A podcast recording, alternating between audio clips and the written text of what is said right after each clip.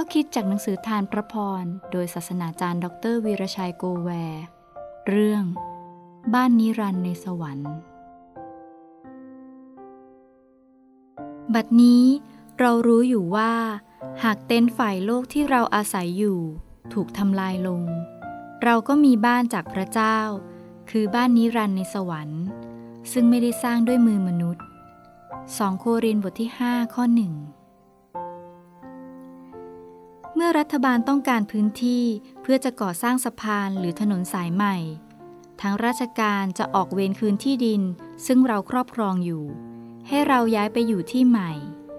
บ้านเก่าของเราจะถูกรื้อถอน ไม่ว่าบ้านนั้นจะสวยหรือไม่ สร้างมานานแล้วหรือเพิ่งสร้าง บ้านใหญ่หรือบ้านเล็ก ต้องถูกรื้อถอนย้ายถิ่นฐานทุกครัวเรือน พระคริสต์ธรรมคัมภีร์ เปรียบเทียบร่างกาย เป็นเหมือนบ้านที่วิญญาณอาศัยอยู่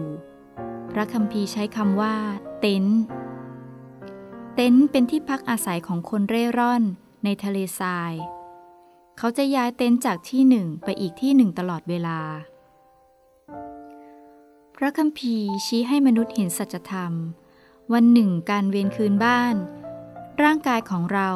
จะต้องเกิดขึ้น เหมือนพวกเร่ร่อนในทะเลทราย ที่จะต้องรื้อเต็นท์ย้ายที่อยู่ของตนคำถามคือ เมื่อวันนั้นมาถึง เมื่อวิญญาณอันเป็นตัวจริงที่อาศัยอยู่ภายในร่างกาย จะต้องออกจากร่าง จะด้วยเหตุผลใด ๆ ก็ตาม วิญญาณของเรามีที่อยู่ใหม่แล้วหรือยังอัครทูตเปาโลกล่าวว่า เรามีบ้านจากพระเจ้า คือ บ้านนิรันดร์ในสวรรค์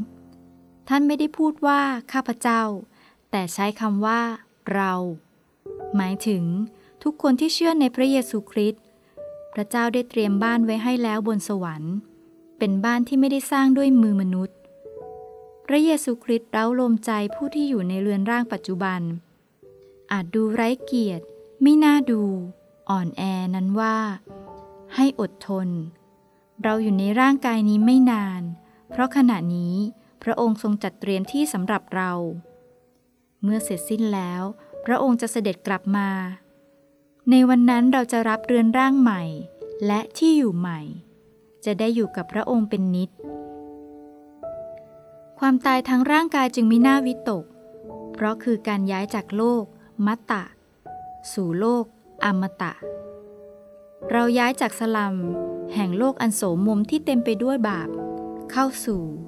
วิสุทธิสถาน ชั่วนิรันดร